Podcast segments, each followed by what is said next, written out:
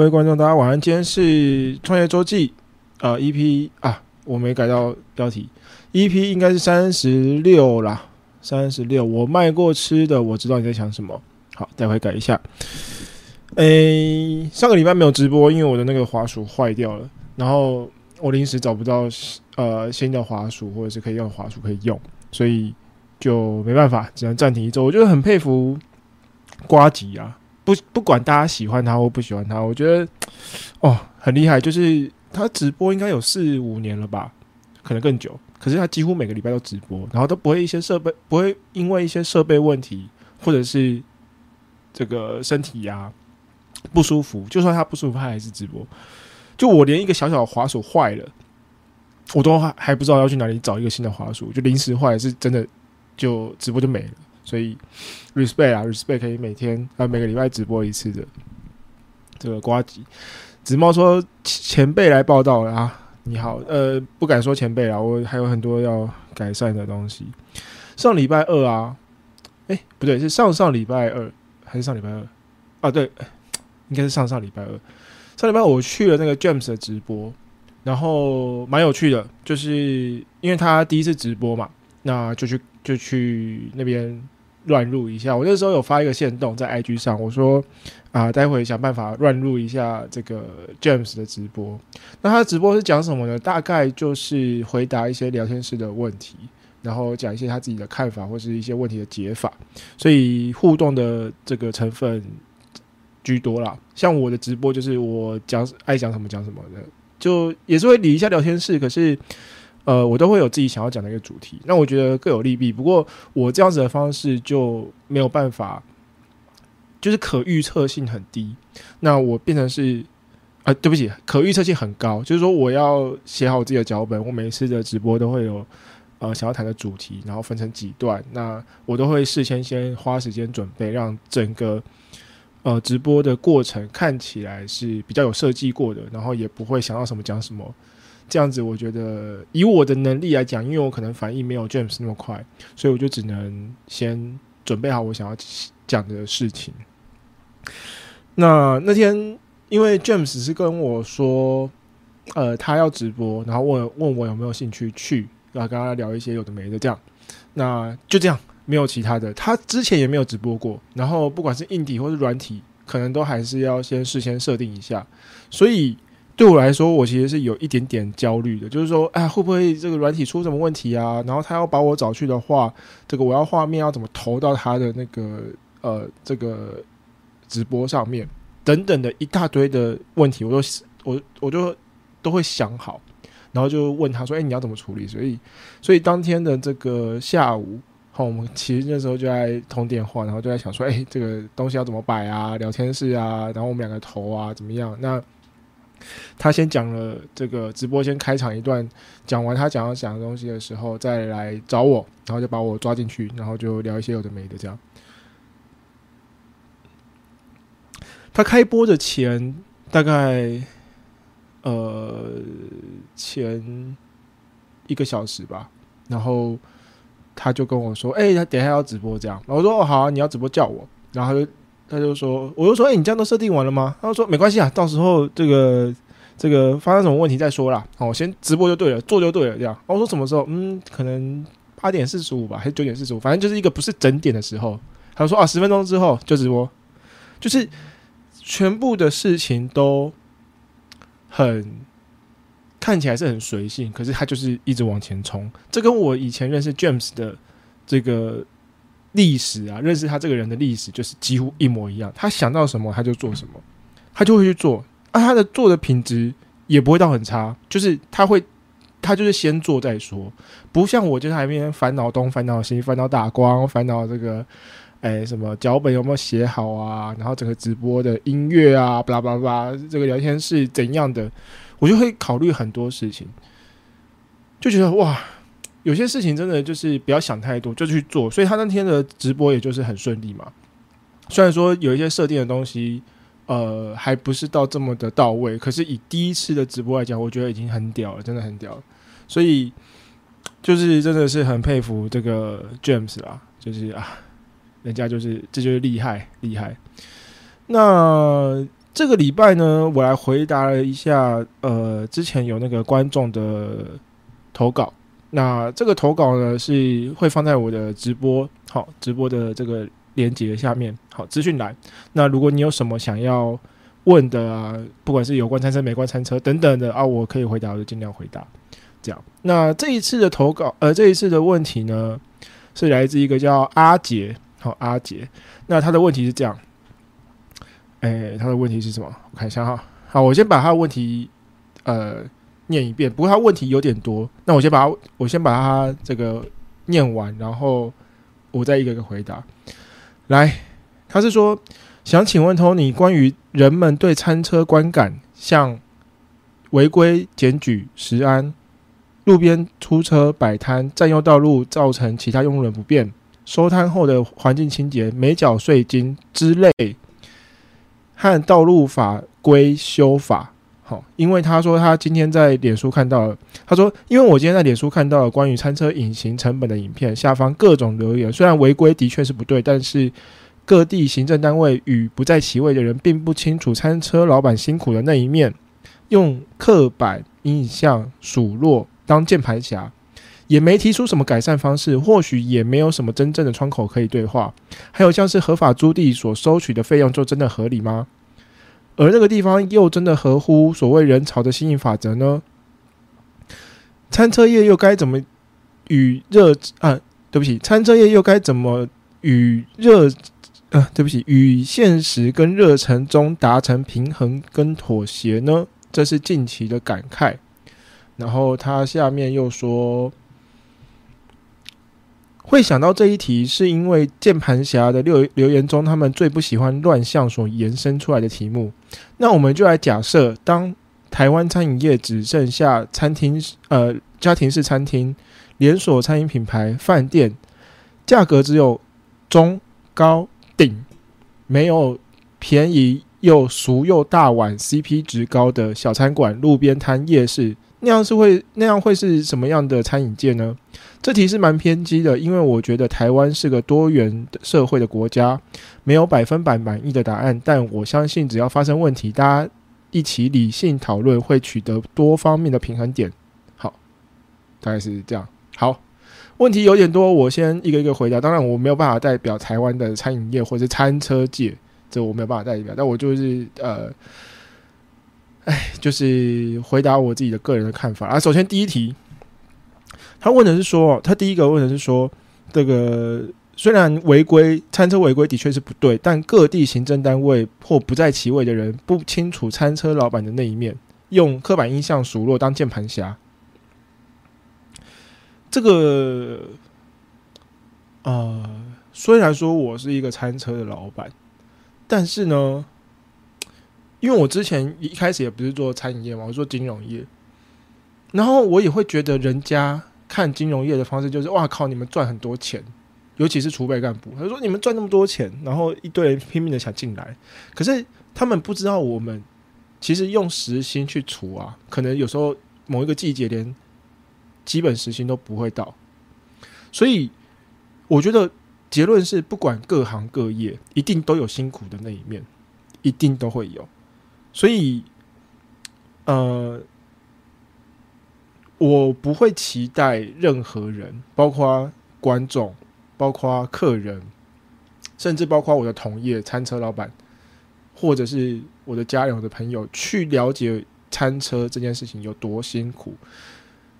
并不是因为我逞强啊，或是我不想分享，不是，是因为我觉得各行各业都有他辛苦的地方。如果我跟他们，或者跟观众，跟任何人讨论说啊，你知道做餐车有多辛苦吗？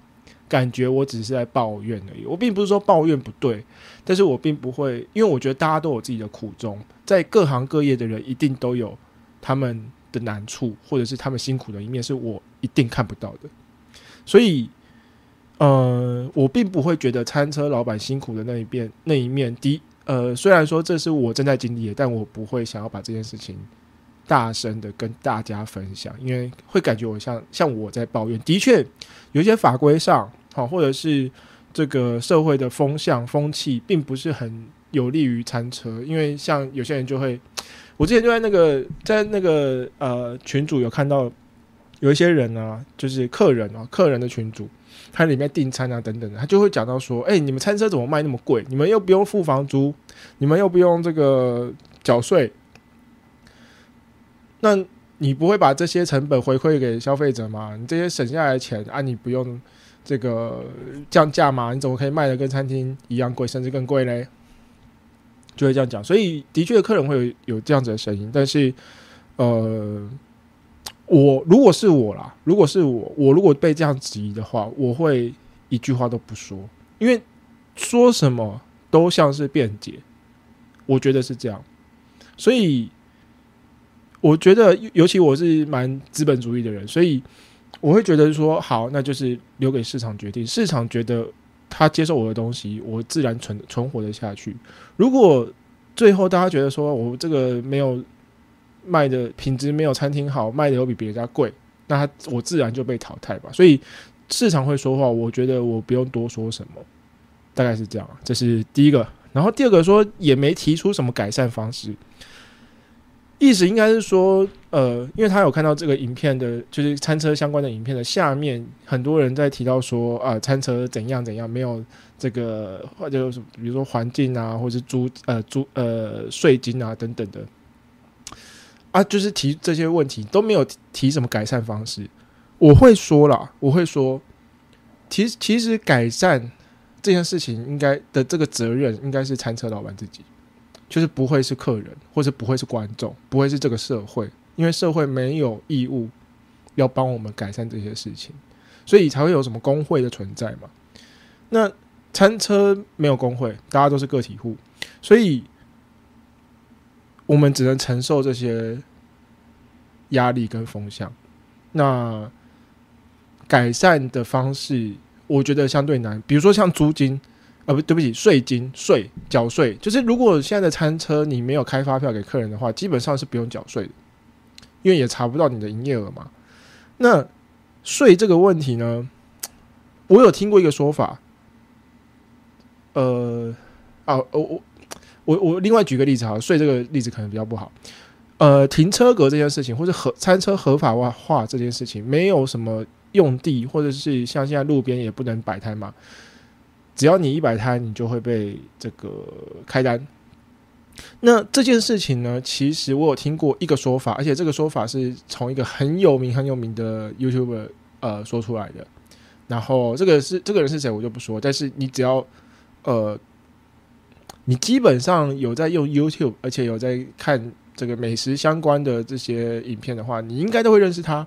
那这个人呢，就说他觉得餐餐车在这个社会上要真的合法。而且就是这个法律设计的要偏友善的话，其实他觉得是不太可能的，因为现在法律设计的这些机制，其实背后很多都有一些，不管是这个餐饮集团啊，或者是开饭店的啊，这些这些人都会有一些关系。所以当餐车合法，或者是说，呃，法律要设计的。为餐车而设计出一条完整一部的法律，其实是相对比较不可能，因为资源是掌握在那些有权利的人的手上。那如果他们跟一些餐饮集团或者是饭店有一些往来的话，基本上他们不会希望随时随地都可以让人客人取得很方便的取得餐车的食物。我听过这个讲法是这样，但是是不是真的，我不敢说。不过。我不会期待这件事情发生啊，所以 就我不会期待这个社会对餐车越来越好。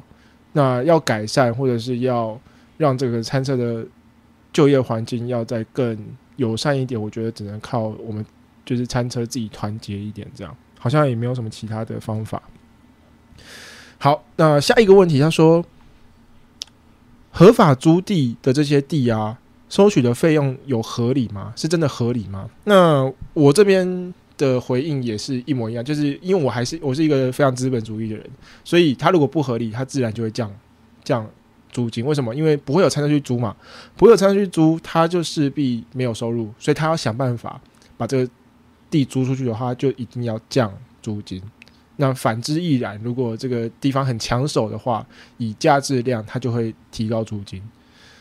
举个例子，比如说像八大电视台，我待的那个内湖的那个点，他就有调过租金，可是现在那个地，呃，就是我有往上调了，可是现在那个地也是很多人去啊，所以不见得说这个他收的合理或不得合理是由谁来判断，而是如果这个市场觉得这个地 OK 哦，我开车去，然后我赚得到钱。你收给我，我我我如果一个中午就可以卖个两万块，你收我一千块，其实也不为过。可是如果你收个三百，结果我在那边等半天也等不到客人，那三百也是贵啊。所以合不合理，费用合不合理，并不在于它的这个地合不合法，而是在于这个地有没有市场。好，大概是这样。那最后他有问到说，呃，这个餐车业又该怎么？在现实与热忱中达成平衡跟妥协呢？好，首先我觉得所有的工作都很难达成平衡，现实跟热忱啊。那你会问这个问题，就代表你的现实跟热忱没有达成平衡嘛？那大部分都是现实考量居多，就是啊，我很爱坐餐车，可是这个餐车没办法赚到给我足够多的钱，所以我感感觉很累。那我要跟现实。这个妥协，我可能去别的地方找工作，哦，或者是出车的时间拉的很长，等等的，觉得这都是做法。我自己没有，嗯，我自己没有答案，因为我也还在学这件事情。我觉得大家都在学啊，不管你是不是坐餐车，都还是在，嗯，想办法在现实上跟热忱上去做一个平衡，但是呢。有一个想法，你可以参考看看，就是你的热忱就是赚钱。如果你的热忱就是赚钱的话，你自然会把现实考量当成你第一个要务。所以你要么就是把这个价钱拉得很高，要么就是你这个卖的够多，想办法做透过行销的方式卖，就要么就量高嘛，要么就价高。如果你的热忱就是每天在数钱，你觉得数钱很快乐，赚进来的那个钱哦，这个他这一大堆钱算进赚进来很快乐，那我觉得就平衡了。但是我觉得你会问这个问题，就代表你不是一个真的，呃，为钱所问的人啊，所以对啊，就大概是这样。回答一下你的问题，好不好？希望有帮助到你。那刚刚第一首歌呢是来自 HYBS 的《Ride》，然后现在这首呢是李全哲的《醒着不醉》。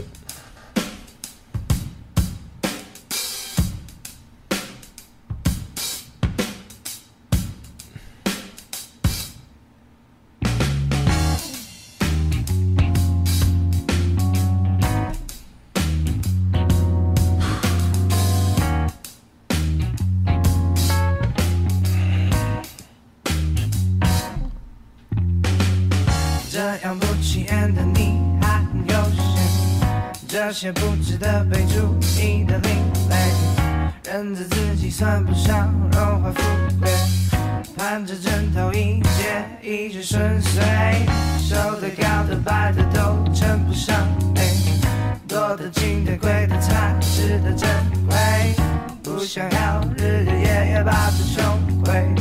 感觉对上镜像谁会要感觉？我喜欢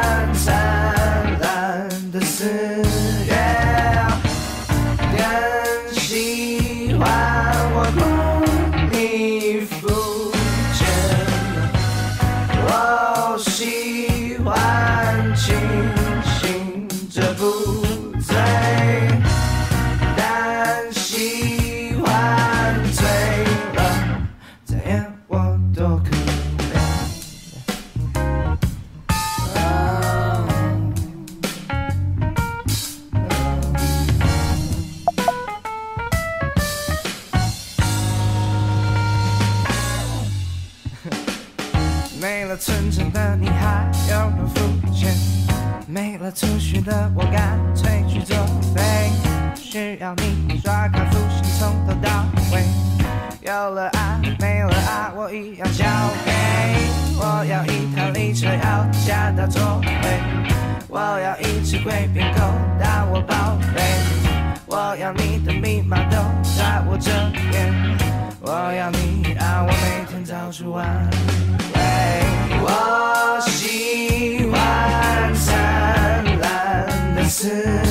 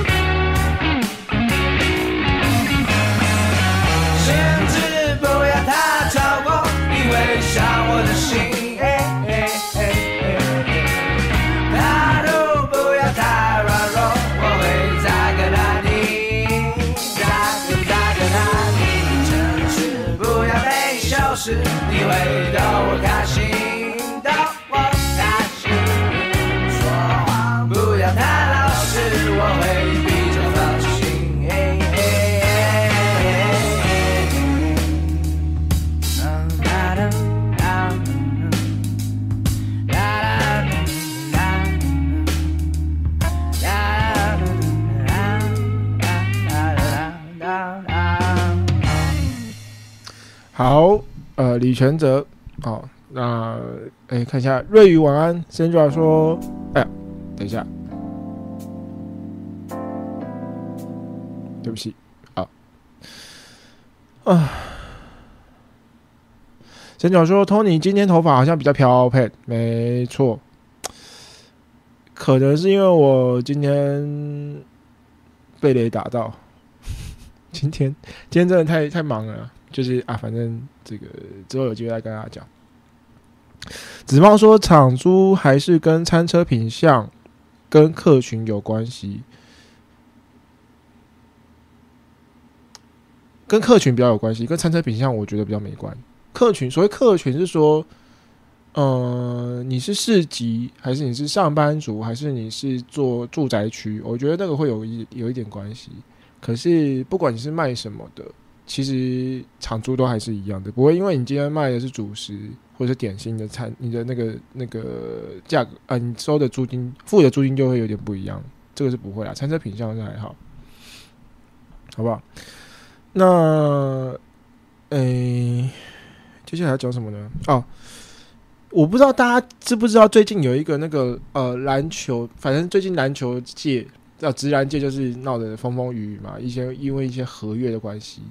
然后我的前东家哦，最近组了一个新的这个这个职业球呃，就职业篮球的球团，然后要组一个新的球队去比赛，这样。那我先简单的把那就最近一些直男的争议先交代一下，就是说，呃，最新的一家一支球队在 T One 联盟，那叫做台新的台北战神队。那顾名思义就是台新金控 hold 的嘛，就是他这是他们自己组的球队。那他们一呃，他们签了一个球员叫做林炳胜，这是一个台湾算是蛮年轻，可是算是明日之星的一个后卫。那可是呢，他在合约上面有一些争议，就是说林炳胜其实在可能跟台新签约的时间之前，就已经跟 P Plus League 的联盟的某一支球队啊，这支球队叫工程师，已经跟他签约了。那后来呢，台新又开了另外一个条件给他，那他就说啊，那前面这个约我不要了，我就签后面那个约，这样，那就导致有点恶性竞争的、恶性挖角的感觉啦，大概是这样。那实际上发生什么事情，或者是这个争议在哪里？其实我其实不是我想讲的重点，重点是呢，台新的这个球团啊，他们的领队好、叫做尚瑞强，那这是我以前的老板，应该说我的老板的老板啊，就是如果大家有印象的话，可能会记得我之前有呃说过，我进公司的第一个工作就是要拟整个公司的三年计划。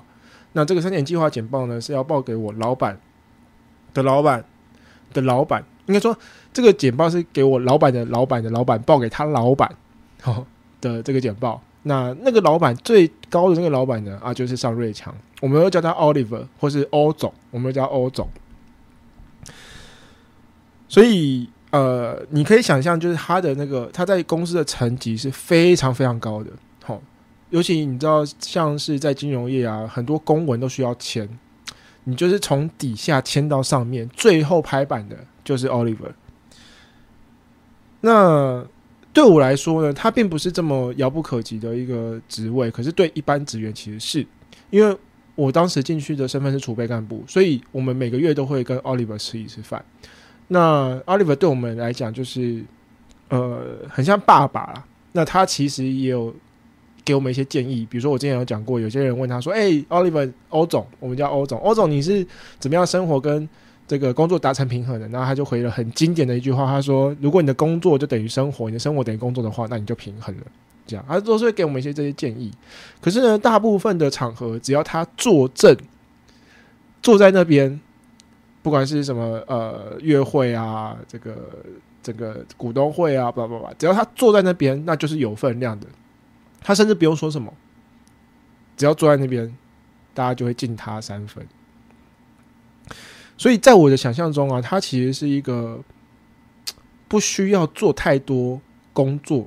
我我说工作不是说他很好好吃懒做，不是，是他只要这个做一点点事情，牵一发动全身啊，应该这样讲。然后对我来说，他也是一个很没有情绪的人，就是他不会用情绪去处理问题。好，那因为林炳胜这些这个合约的问题呢，真的是闹得整个直男圈就是风风雨雨啊，最后要告上法院。那身为球队领队的 Oliver，他就出来开了记者会，然后就跟大家讲说，他就是很生气，生气到他讲话会结巴这样。我不知道那个是演出来的，还是他需要在这个记者会做出一些表态，或者说他是真的心情真的是很复杂，我不确定。可是呢，相对于林炳胜当天直接拿着新闻稿这样子一直念下去，啊，直接嗯呃，应该说拿着声明这样念下去，Oliver 是没有准备稿的，可是他可以讲的很有条有理，你就会知道这个人他不是不是在胡乱，他的生活就真的等于工作。我觉得啊，你要针对一个有合一合约争议的这个球员，尤其是自己球团的球员，你有很多种处理的方式。其实我觉得，我觉得在台新这么有，就是这么多人才，或者是这么多的职员，他我们也有公关部门。其实他只要叫公关部门帮他拟一个这个声明稿，然后说明以球团或者是领队的这个职位。我们应该表达什么样的态度，或者什么样的这个这个想法，甚至在法律上的行动，其实一条一条讲就好。可是他没有，他很明显就是把整个事情的来龙去脉全部都了解了，然后用他的立场，就是台新球团领队的立场，告诉大家，甚至用一点情绪告诉大家说，我们在这件事情的态度是什么。所以我就很佩服啊，就是欧总真的是说到做到哈。这个生活就是工作啊，那你的生活就平，你生活跟工作就平衡了。跟大家分享一下，我上次看到的那个记者会，看到以前老板在那边生气，我觉得啊厉害，就是很佩服他了。我觉得生气可能也也某种程度上是一种表态，不一定是他真的有情绪。那上礼拜呢，我回到正大参加了他们的雨山季，那其实就是正大的音乐季啊，只是他们今年把它改成雨山季，感觉就是比较有这个我们学校的呃特色，因为我们学校就是一直在下雨，好就是就要把改成雨山季这样。那我其实，在我的那个 Threads，好 Threads 就是这个 Facebook 上面的 Twitter 啊，他们开了一个 Twitter 版叫做 Threads，那这个 App 其实不是很多人在用。呃，我当初开的时候，它有一个功能，就是我只要一开，所有追踪 i 我 i g 的这个 followers 全部都会跑来追踪我的 threads 预设的。如果你没有 threads 账号，比如说你今天有 threads 账号，那我一开有一个功能是你的，你就会自动来追踪我的 threads。那我就把那个功能功能关掉了。所以，即便你有 threads，你不一定知道我的账号。你可能要搜寻特别要追踪才会追到，所以并不是太多人有追踪我的账号。那上面都写什么呢？其实我现在有，比如说这个呃，这个托尼史达普的 IG 嘛，那通常就会分享我在影片上，或者我个人遇到一些有趣的事情。那大部分都还是跟餐车有关了。那开箱汉堡的 IG 就只会呃发我那一个月或是那一周的行程。然后还会转载一些这个客人们的一些线动啊，如果有 tag 我也会这个转他们的线动等等的。好，那 threads 就是放一些我觉得我心里很想讲，但是不方便在 IG 或者是在直播上面讲的一些话，所以我就把它放到 threads，反正也没什么人在看，所以就是放一些我这个可能比较政治不正确的话啦。大概是这样，然后呢，我那天就发了，哎，我我忘记我是发在 Threads 还是发在 IG，反正我就讲了一段话，我就说这个，因为最近还是有一些市集的邀约，但我没有全部都都答应，但是呢，有两个有两个条件是我一定会答应的。第一个，如果你是正大的市集或是正大的厂，那我就一定会去，没有第二句话，就是一定会去。那原因我也就不解释了，反正就是。就是正大就一定会去。第二个呢，就是有一个不知道是谁，我真的不知道是谁，他有一个活动，一个市集要找我去。那他就是前面就讲了一些这个市集，他是什么什么主办单位啊，市集在哪里啊，时间、地点、主题等等的，好，都写的很清楚。那通常这种呢活动，就是还是会考虑一下。可是他前面的称谓说。嗨，Tony，你好。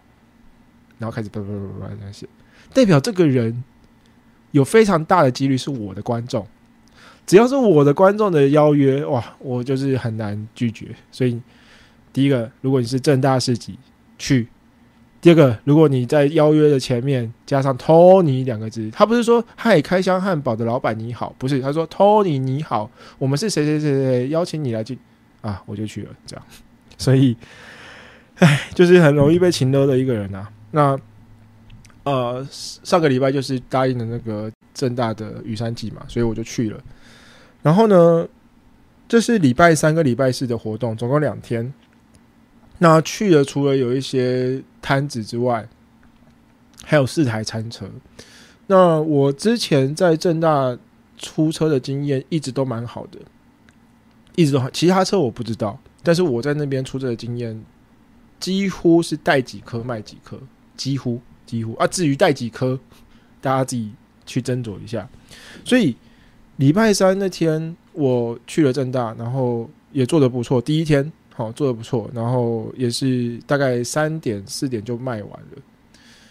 嗯，我不会说我我不觉得我带的太少，就是像就是只是这个学生真的是学弟妹真的很热情啊。我觉得如果因为我三四点就卖完嘛，我觉得如果我可以做到，如果如果我准备的够多的话，我至少可以再多卖八十到一百克，我觉得。蛮有把握的，我觉得可以到，因为他活动是到八点，所以这个量应该是没问题。然后第一天呢，我的室友也来找我吃汉堡。那我的室友呢，呃，是一个柬埔寨人。然后我们现在就是在，比如说在家里对话都是用英文。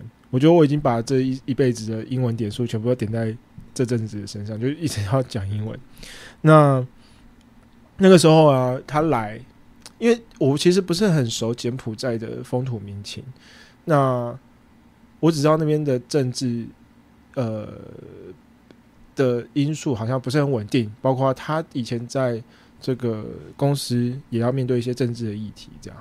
然后呢，我在当天的活动就是跟他讨论一堆政治的问题，不是不是不是什么台湾，是不是什么民进党、国民党，不是啦，是公司的职场政治。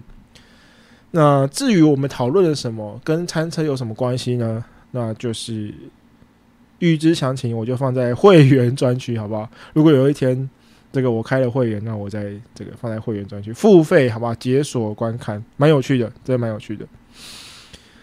那有鉴于第一天我把所有的东西都卖完了，就是第二天我就势必要准备更多嘛。那备料的方式就是其实都差不多，可是那个菜啊，菜真的要那个体积真的太大了，美生菜。所以我原本是用塑胶盒装，我想说算了，我直接拿一个大盆子，然后把菜全部都装在里面，然后就拿出去卖这样。那都准备好了，一进场大概十一点半。哎，十一点，我们十一点进场的，可是活动是十二点才开始。然后在十一点半的时候，就很多人来问说：“老板，你什么时候开？”我当然没办法，我就只能说：“哎，如果你要的话，那我准备一下，我就可以做提前做给你这样。”所以就很多人在排队。然后呢，就有一个大哥，呃，年纪应该比我大一些，然后搬着一个这个梯子，好，就是那种这个不锈钢还是什么铝啊铝的，应该是铝做的梯子，就走过来。然后呢？他也什么都没说，他就把他手机掏出来，然后把手机掏给我看，说：“你是这个人吗？”然后我一看，哦，是我的影片，然后就说：“哦，对对对对，是这是我，这是我这样。”然后说：“哦，这是你，那我要吃汉堡。我看你的影片看很久了，这样。”那我当然就很开心呢，就想说：“啊，好，那就那就那就做汉堡给他。但是要等，我就跟他说：那你但是你要等一下哦，因为前面有一些客人，我要先做他们的。然后呢？”我就打开我的冰桶，我发现，干我没带菜，为什么？因为通常菜的量没不会到当天那么多，所以我都是放在塑胶盒，然后放在冰桶一起放嘛。可是当天因为我把它装在一个大盆子里，所以我冰桶带了，可是那个盆子我留在工作室，我根本没带菜。然后我就想说，靠，怎么办？我那当天。当当时脑袋是一片空白，完全不知道怎么办，我就站在那边看着我的冰桶，愣了十秒钟，然后手就是叉着腰，然后头低低的这样子，就是不知道不知道该怎么办。这个时候呢，刚刚那个大哥就说：“你是不是忘记带东西了？”然后我就回过神，我就回答说：“对我忘记带菜了。”然后他又说：“你要什么菜？我去帮你买。”然后我当下就我也 我也没有别的办法，你知道吗？而且最好的情况，我也可以自己冲去买。可是因为还有客人在等我，所以我必须先，比如说，如果最好的情况就是我做好前置作业，面包切了拿去烤，这个肉拿去煎，然后调味料什么都好了，都弄完之后，啊，菜大哥帮我把菜送来，然后那我就直接装给客人。结果他就真的这么做，他说好，那你等我，我去买。然后不一会儿，他就带了两颗这个美生菜来了，然后我就处理弄一弄，然后就包给客人吃，这样。然后呢，他就看着我，他就跟我说：“你没跟我讲，你没带东西，但是我一看就知道，因为我卖过吃的，我知道你在想什么。”他这样跟我讲。所以我是觉得真的很很感谢他啦，然后也很感谢我自己有拍出这些影片，因为如果没拍这些影片的话，他不会来，他不会来的话，我这当天中午就开天窗了。所以我靠着那两颗菜度过了那天的中午。那当然，我还是赶快冲回去，下午就冲回去那个那个工作室，再把菜拿过来嘛，就可以晚上傍晚的时候卖。那第二天也是卖完了。哦，我就觉得哇，这个他讲的很对，因为我自己在做餐车做吃的时候，我也才懂什么叫做老板的感觉。以前我当客人的时候，最粗浅的感觉就是我跟你就是买卖行为，你把你的东西给我，我把你的钱给你，就这样，我们的关系就这样。到后来呢，我会去长大一点，我会去看这个客在看这个店家的服务态度。就毕竟他还是服务业，所以这个服务态度对我来说是重要的。你的东西再好吃，如果你的服务态度很差，我也是不会再来了。那在下面那一层，我不知道大家有没有玩过一个游戏叫 Overcooked，就是呃四个人要在一个餐厅里面呃想办法出最多的餐，那就要分工合作，所以每一个玩家都要讨论说讨论说流程是什么，谁负责什么这样子。那我跟室友都很喜欢去，尤其是早餐店，我们都很喜欢观察早餐店的那个呃出餐，应该说点餐到出餐的那个流程，谁负责什么，谁是不是冗员，谁在那边乱，或者是什么样的流程可以改善，让这个整个出餐的过程说的越短，出餐的时间越短，客人越快拿到越好嘛，所以。再下一层，我会再去看说，呃，每一个店家他的出餐的流程是不是合理，或者是说如果有改善的地方，哪边可以改善？我如果真的去做的话，我会怎么样？我会不会从这个 case 里面学到一些事情？那最后就是我会认识这个老板，就是这个老板、老板娘，他们其实不是机器人，就是从一开始，我觉得我们只是买卖关系，我根本不在乎你心情好不好，我不在乎你有。什么家庭背景？我不在乎你以前做过什么，我只在乎我买到的东西有没有符合它的价值，就这样。可是到现在，我会去看这个老板的个性是什么，因为他的个性通常反映在这个店的装潢，或者是菜单等等的都会反映，都会有。餐车也是一样，你看一个一台餐车，你就会知道这台餐车它的老板。或者老板娘的个性是什么？其实非常明显，所以对我来说，他就是再去看下一层，就是他是一个活生生的人，他也有他的个性。老板、老板娘也有他的个性。那这个这件事情就教会我，就是说我真的要到了那个行业，我才有办法知道对方在想什么，而且我会把他当成是一个活生生的人，而不是一个自动贩卖机。我把钱投进去，他把餐点递上来，就结束了。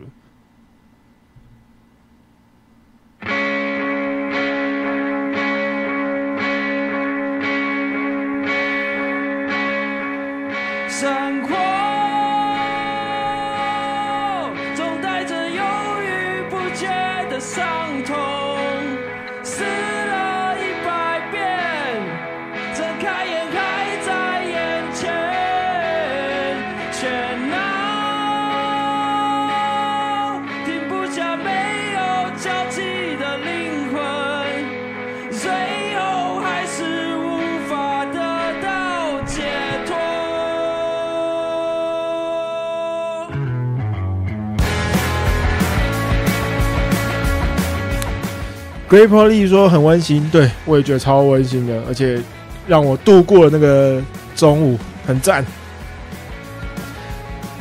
这首歌是非人物种的离开的意义。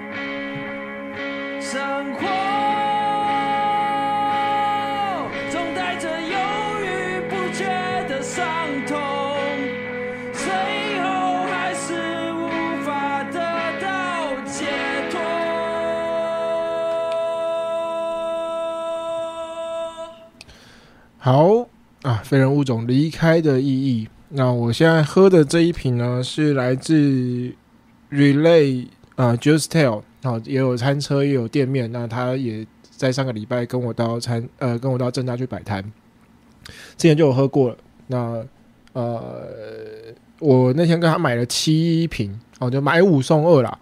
所以我那时候就在先动说，未来的这个七周啊，我就是每一次会配直播就会配一次酒，好配一杯酒，呃，一瓶酒。那我觉得在学校出车啊摆摊有一个好处，就是，嗯，学生给的回馈很真实，也很快。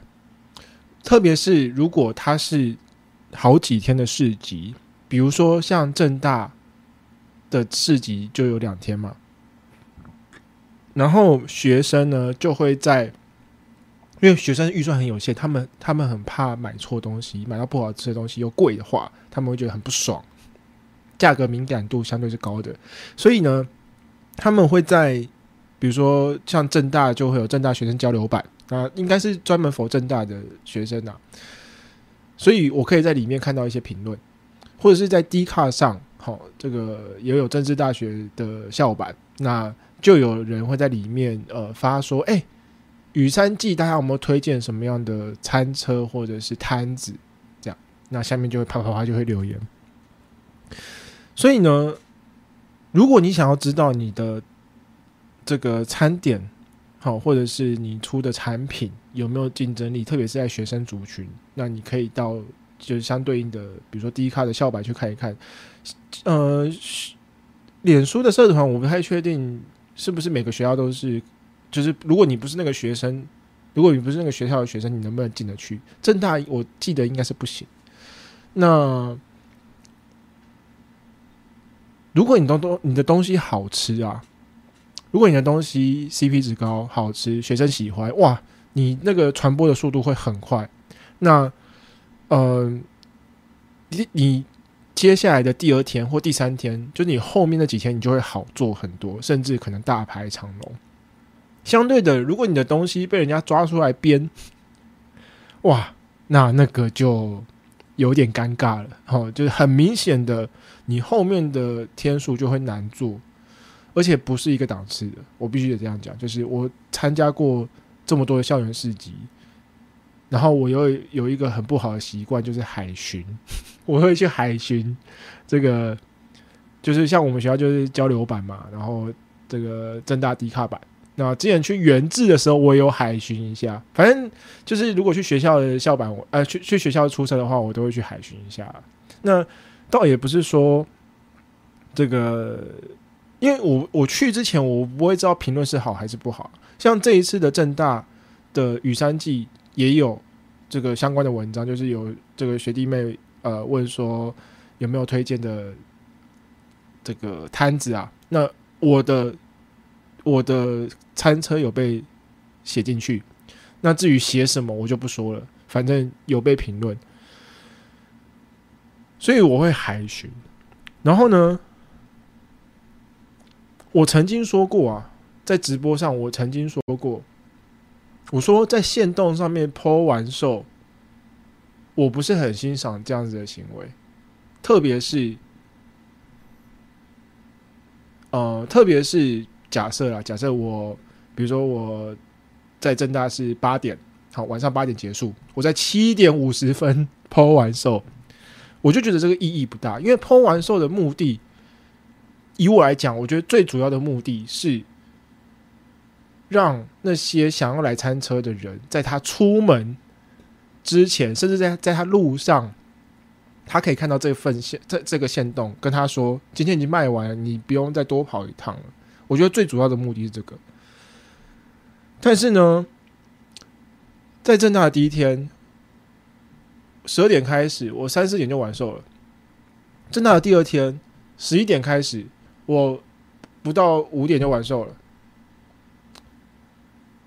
完售对我来说，哦，尤其是这个月的八大八大电视台内湖，几乎每天都完售，甚至在上个礼拜五，我还没下车我就抛完售了，因为预定的人实在太多了。嗯，这些客人他们知道我在八大只做到这个月，下个月就不做了，所以他们就毛起来预定。导致现场的客人几乎没有汉堡可以卖给他们，所以我在很早很早，比如说在正大的时候，我就是提前三个小时剖完售嘛，不要让后面的客人又专程来，然后又吃不到。那八大也是一样，我下车前，比如说我的，呃，我的营业时间是十一点半，我可能十十点半还是十一点我就剖了，就是我不需要大家跑跑来。吃，倒也不是说，看你，你就我我餐车多屌，我我我这个一直玩兽，不是，我真的不是这个意思。那当然，玩兽这件事情会让我很开心嘛？开心什么？就是至少我今天带来的料我有卖完，然后学生也吃的蛮开心的。可是这个开心只有三秒钟，因为我也曾经说过，我觉得玩兽是一种对自己餐车的不负责任。就是我明明可以卖更多的，就像我刚刚讲的，我觉得我有把握可以再卖八十颗到一百颗，如果我有准备齐全的话。可是我没有，我没有在我该营业的时间提供足够的量给这些客人，所以当他们来到餐车的时候，他们发现没了，他们是很失望的。我没有把我的工作做好，我的工作很简单，把东西做好卖给客人。可是当客人在相对应的营业时间来的时候，他得不到我的餐点，我觉得我没有把我的工作做好，所以其实我对我当天，甚至是这整个月，只要我有剖完售的那一天的表现，我觉得是很失望的。就是我没有办法为自己的完售感到开心，反而是我很失望，我没有做好准备，让这些客人在我们约定好的这些时间内没有办法买到他们的餐点。他们还有付钱哦，他们还是愿意付钱来买，只是我没办法提供给他们。我觉得这件事对我来讲是很，我会对自己很失望。然后呢，我今天呃，反正我就是跟一些前辈，或是跟我的朋友讲这件事情，他们都觉得我在正大的这件事情，呃，就是在正大这个市集算做的不错，就是学生反应也不错，然后我也都卖完了。算是某种程度上的一一个小成功，但我一点都不这么觉得。我成我对成功的定义是，不但你要表现好，而且你要稳定。就是如果这整个月就只有，呃，因为我不会每这个整个月的每一天都去正大嘛，我其他的场也要像正大这么好才行啊。又或者是说我不会，因为我觉得在八大是因为我在。呃，我我表现那么好，是因为在这个月已经是最后一个月了，怕他再吃也只剩三天了，不会再多了，不会有其他的天数了。所以，尤其他们是上班族，所以他们在中午要再吃到我的东西是相对困难非常多的。如果我是在比如说住宅区，他下班还可以去，可是上班如果我移到内湖以外的地方，他几乎是吃不到了。所以表现好是因为我是最后一个月，并不是因为我这个真的做对了什么，也许有，但是我不确定。所以我一直都觉得这不是成功，然后就导致，呃，我一点都没有成就感，而且这样子的没有成就感，或是没有这个动，就是因为没有成就感嘛，所以就不会有动力，反而那个循环是有点有毒的，就是说它没有带来一个正面的循环，反而让我觉得自己越做越挫折。那今天下午呢，我就跟一个我的高中同学聊到这件事情，然后，呃，他就觉得，他他讲了一段话，他说，他要找到对餐车产业有一点了解，而且同时有在做。自媒体稳定，比如说直播跟大家讲话，或是曾经做过一些影片让大家看。他觉得再给他两三年，他可能也很难找到一个人是这样。所以他的意思其实是说，他觉得我现在做的事情是有价值的，但是我一点都不这么认为。就是说我过去做的这些事情啊，不管是餐车上或是影片上。线上，甚至我现在在做直播，都都一样。就是我不太确定，我做这件事情到底有什么价值。然后，更可怕的是，我没有什么失败的余地，就是我没有一个基础在啦，应该这样讲。然后我就会对那个成功很执着，或是对失败很恐惧。然后这会导致我会不敢去尝试很多新的事情。我觉得这个讲的有点悬，呃，不能讲有点悬，就是有那个脉络其实很长啊。但是简单来讲是这样。如果要再讲这一层思考的话，可能又要再花一整集，那又要放在会员直播，请大家这个付费解锁。不过啊，我同学他就跟我说，他听我的这个心得情绪，他想到一首歌，然后他就传了这首歌给我。我很久很久以前就听过，而且我很喜欢。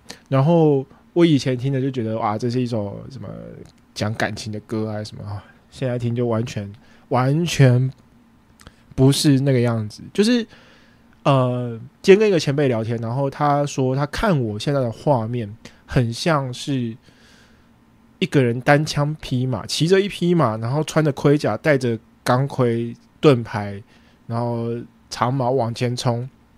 往我的目标冲，然后冲累了，好就停下来休息一下，然后再往前冲。就我们我们没有什么伙伴，你知道吗？我们尤其是餐车，没有一个团队，没有伙伴，然后没有人可以讨论，所以，嗯，我们就只能停下来休息。然后那个前辈跟我讲，他应该要有一个绿洲，应该有个避风港，让我们可以在那边休息。然后这个即便遇到一些难过的事情，或者是什么流言蜚语啊，什么造成一些情绪，可以在那边好好的无忧无无虑的在那边休息，然后可以什么都不做，补充体力等等的都可以。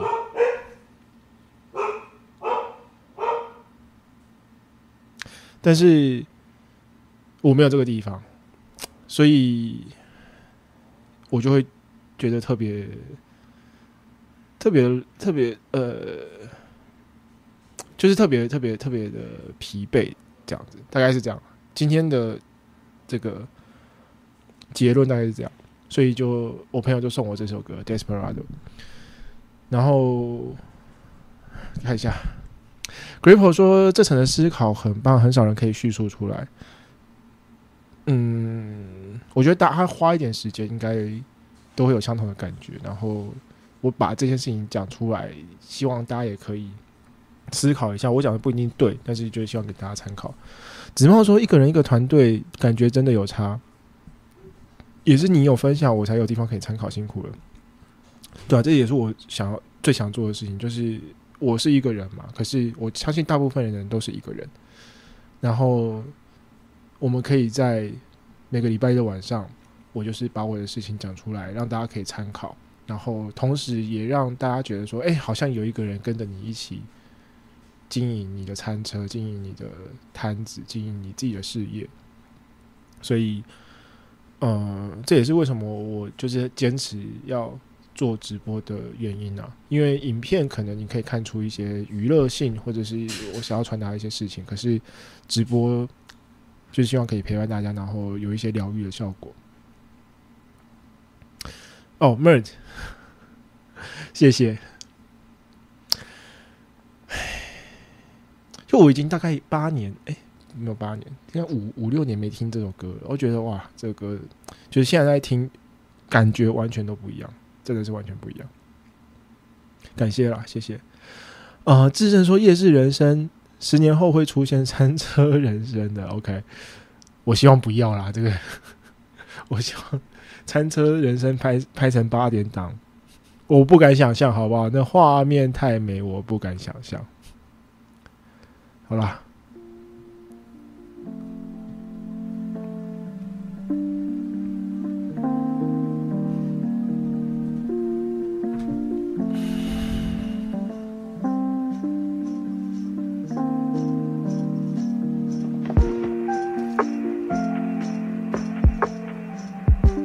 电动车才是王道。哎，最近木曜出了一个新的餐车，大家可以去看一下。然后我不知道这可不可以讲，但是那个餐车是我们一个很熟的朋友做的，我觉得做的很不错。但是他后续的那个就是生意啊，也许他也不是以生意为导向啊，可能就是做宣传。我觉得蛮有趣的，而且设计的很精致。我不知道这可不可以讲，反正就是一个我们很熟的朋友去帮木妖做的。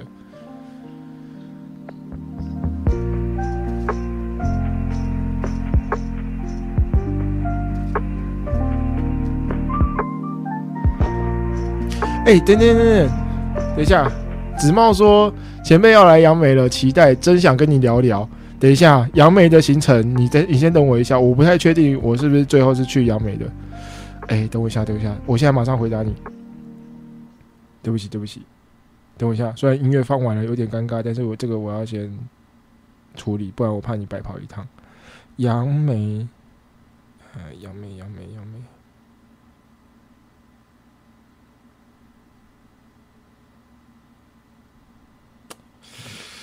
诶、很抱歉，很抱歉。